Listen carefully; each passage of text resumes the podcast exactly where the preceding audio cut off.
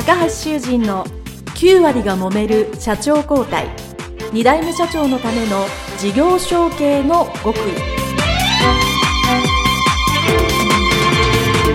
この番組は2代目社長専門経営コンサルタント高橋修人が経営に悩んでいる2代目社長や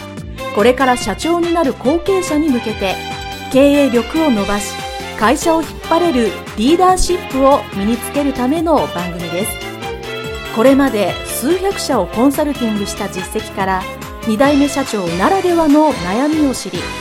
その解決のための独自理論によって2代目社長もまた従業員も幸せに仕事ができることを目指した内容です。皆さんこんにちは。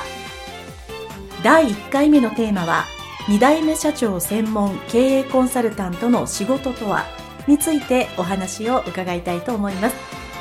それでは早速高橋修人先生よろしくお願いいたします。よろしくお願いします。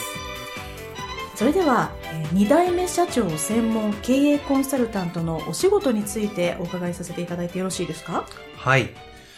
2代目社長のえ専門経営コンサルタントというのはですね、はい、その名の通り、はい、2代目社長の経営力を伸ばす仕事をしています。はい、まあ、2代目社長はですね、はい、経営するための知識がどうしても不足しがちになります。うん、はい。現経営者が長年培った経営力、はいうん、それをですね、後継者や2代目社長は短期間に身につけなければならないんですね。うん。はい、そうしなければ会社を運営できないので。はい、ただそれがなかなか難しいというのも現状です。うんはい、ですからそのために、身につけるためにですね、最短最速の方法を私は教えています。はい。いわばですね、二代目社長の経営力を伸ばすための家庭教師のような存在です。はい。それはもちろん二代目社長も伸びるんですけども、それだけではなくて、はい、その組織全体の会社の能力を伸ばしてですね、はい、もちろん働いている方の意識を変えたり、はい、組織を成長させることが私の最終目的です。はいやっぱりいい中小企業が世の中に増えて、うん、経営者も、はい、そして従業員も幸せになることっていうのを私は、うん、最終に目指しています。ああ、なるほど。素晴らしいですね。はい。はい。ただですね、中小企業で経営に困っていらっしゃる二代目社長、確かに多いと感じます。ただ、二代目社長専門コンサルティングという仕事は全国でも珍しいと思うんですけれども、なぜそのお仕事を、えー、先生はされていらっしゃるんでしょうか？はい。えー、私自身が、まあ、会社を引き継いでいる二代目経営者なんですけども、うんえ。ー、実はその昔、15年ほど前になりますが、うん。はい、えー、自分の父の会社にですね、はい、入社したところ、はい、あの、大変いろんな問題が起きまして、はい、あの、まあ、お恥ずかしい話、えー、父親とですね、はい、まあ、経営の方針というか、会社のやり方について揉めまして、はい、まあ、揉めに揉めまして、全くうまくいきませんでした。はいえー、それこそ会社でも、うん、えー、その当時は家に帰っても一緒だったので、うん、えー、毎日喧嘩をしてですね、あの、本当嫌な思い出しか残っていないんです。ですね、当然そうすると、従業員との関係もうまくいかずですね、うん、あの、業績もよくありませんでした。うん、まあ、そうなると、ますます、自分をですね、自暴自棄になったり、うん、えー、本当ひどい時はですね、あの、まあ、うつ病と言ったら言い過ぎなんですけども、もう会社に行きたくても行けないと、はい、精神的に参ってしまう、そんなような時期も、えー、あったんですね。でただ、その時に何とかしなければという気持ちはあったんですけど、どうしていいかがわかんない。誰かに相談したくても、誰に相談していいかもわからない。はい。そういうのをずっと2、3年そういうのやってまして、はい、これはどうしたらいいのかなと、はい、いうのをずっとその当時は悩んでました。あなるほど。はい、今から思い返せばですね、その時にちゃんと経営としての知識を持ったプロのコンサルタントの方がいらっしゃれば、もちろん私がその当時未熟だった部分を指摘いただいて、あ、それはこう伸ばせばいいんだよっていうやり方まで教えていただければですね、え私がまあ経験したはい、あの、様々な大事件というか、うん、あの、も、起こし続けた会社の中の問題についてですね、はい。はい、そういうことしなくてよかったですし、うん、えー、もちろんその当時やっぱり迷惑かけた、周りの方、従業員の方いらっしゃるので、うん、まあ、そういう嫌な思いもさせずに済んだろうなというふうに、あの、すごく今は反省しております。ですから、えー、そのような、同じような経験をですね、あの、悩んでる全国の後継者さん、二代目社長さんも多いというのも私知ってますので、そういうことがないように、えー、今は仕事をしてます。ですから、私はやっぱり小月さんに、まあ、勇気づけて、まあ、成長させることを一番に目的やってますし、はい、まあ、そのタイミングと事業承継っていうのが一つのいい時期なんだよということをお伝えしています。うん、なるほど。ありがとうございます。先ほどあのおっしゃっていただいた事業承継なんですけれども、やはり何かしなければと思いながらどうすればいいのかわからないという二代目社長の方非常に多いと思うんですね。やはりそれはなぜなんでしょうか？はい。うん、えー、そ、そもそもまあ事業承継をこうするんだというのをちゃんとわかりやすく示したものって、あまり世の中に、うん、まあ本とかセミナーとかでもないんですね。そうですよね。で、それはまあなぜかというとですね、やっぱり中小企業の社長というのは引退っていうのは自分で決めるので、うんはい、なかなかありません。やはり20年、長い場合は30年、40年に一度の話ですので、えなかなかそういうのをこう教えたり身につける時間、タイミングっていうのが世の中にないんですね。はい。そして当然中小企業の社長も社長が大好きというか、仕事が大好きですので、はい、いつまでも、えやりたいわけですね。そうですね。でもまあ人間いつかは寿命が来るので、い。つか交代しなければならないなと思いつつも、はい。なかなか決断できない。ただしそうすると、会社として、法人という、まあ、そう会社としては、い。つまでも続かないといけないですので、非常に困ってるな、という、こう、やりたいんだけど、できないという、矛盾した感情っていうのはいつもある程度の年齢になった警察さんをお持ちなんですよね。そうですね。で、もう一つはやっぱり、い。つすればいいのか、何ができればいいか、最初に言ったこう、よくそういう基準というか指針が世の中にあまり示されていないので、現経営者さん自身もですね、いつやればいいのかというのが、気づかない、わからないということもたくさんあります。なるほど。そしてそれは同じように、コケズさんも同じで、いつになれば始まるんだろうか、やるんだろうかっていうのが、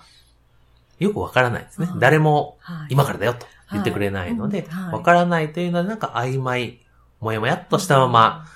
来てるというのが重要、あの、現状ですね。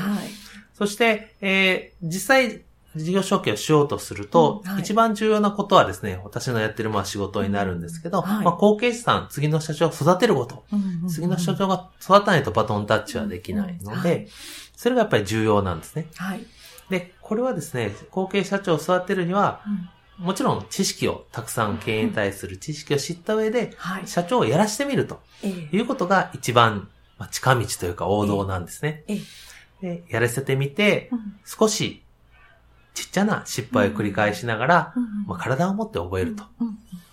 体験で覚えるというのがやっぱり経営にとっては一番いいと思います。ただしですね、私もたくさんの相談を受けるんですけども、実際は経営者さんはですね、後継者を見て、惑星るにはまだ早いとか、頼りにならんとか、い。うことをですね、え言ってしまうわけですね。で、あの、それは当たり前でですね、はい、何十年もやってるベテランの経営者から、一回もやったことない新人の経営者に渡すわけですから、あの、安心できるとか、任せていいよと思う瞬間はですね、基本的にはほとんど来ないんですよね。なので、えー、多くの経営者さんに私言ってるのは、はい、それはもうずっと来ないんだと。もうこいつに任せて俺はいつ引退できるという時間を来ないので、はい、じゃあそれまでにどうやって鍛えるか。ですね、はい、経営者としてのノウハウをどうやって育てるかというのに意識を向けてくださいねと。まあ、それが何年っていう区切りは会社さんごとによって違うんですけども、そういうふうに後継者を育てるということは常に意識をしてくださいねと。いうのを言っています。なるほど。でそして経営者さんがそういうふう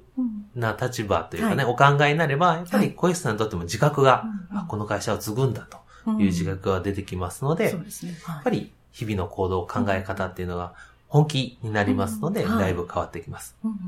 なるほど。ですから、今はまだ社長から見たらですね、後継者のんびりしとるなと思っているかもしれませんけども、そういうところで意識は大きく変わってくると思います。なるほど。で、この、まあ、今のような両者の考えがどちらかやってくれるだろうというようなですね、はい、考えがですね、実は結局、事業承継を伸ばし伸ばし、先延ばしになっている。はい。それを改善するためにやることっていうのが中小企業の事業承継にはいくつかあります。ああ、なるほど。では具体的にはどのようなことをすればよいのでしょうか？はい。中小企業の事業承継には大きいわけで2つのテーマがあります。はい。一つは、はい、後継者自身の経営力を高めるそういうものの育成ですよね。うん、そうですね。はい。えー、わかりやすく言うと、まあ、リーダーシップというように言った方が皆さんにはわかるでしょうか。はい。それを伸ばすこと。はい。で、もう一つはですね、はい、会社が二代目社長にスムーズにバトンタッチできるように、会社の人、物、金をスムーズに受け渡す方法。まあ、わかりやすく言うと、マネジメントといったらわかりやすい方もいらっしゃるかもしれませんが、はい、そういうものを整備すると。この二つの大きなテーマがあります。はい。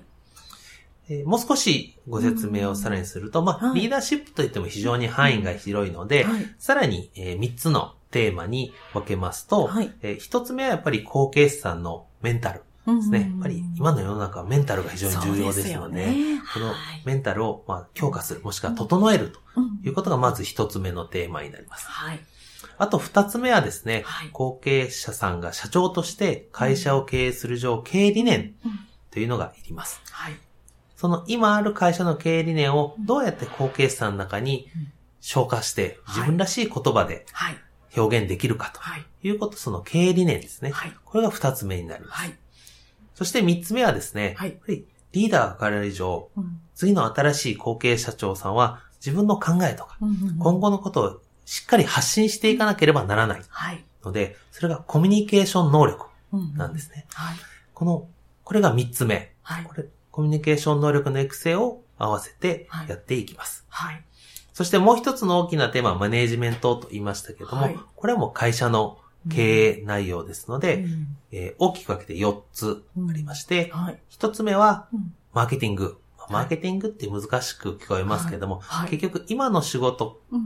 だけではなくて、5年後、10年後、どんな風に会社を成長させて、どんな仕事をしていけますか？っていうことを考えるわけですね。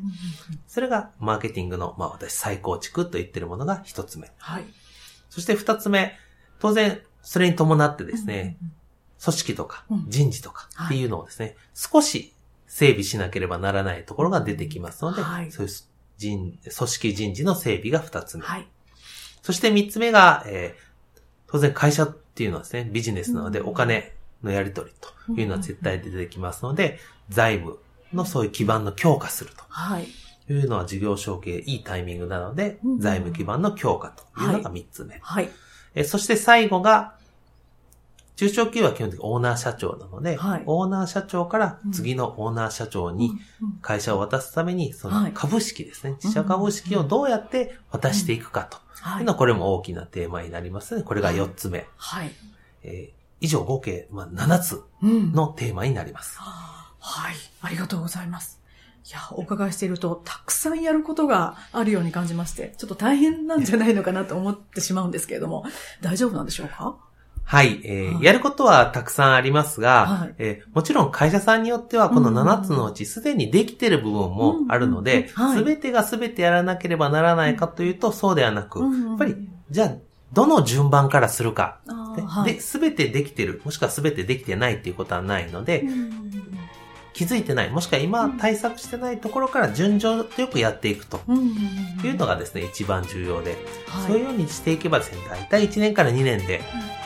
できますので大丈夫です。はいまあ、重要なのはですね、すべてのテーマに対して効果的に進めるための順番とそのやり方ですよね。はいまあ、これが私のコンサルティングの重要なポイントの一つにもなっています。はい。はい、わかりました。ありがとうございます。詳しいことはまた次回以降でね、さらにお聞きしてまいりたいと思います。えー、高橋先生、本日はありがとうございました。ありがとうございました。さて皆様ありがとうございました。詳しくはホームページにも掲載しておりますので、アシスト2代目で検索をしてください。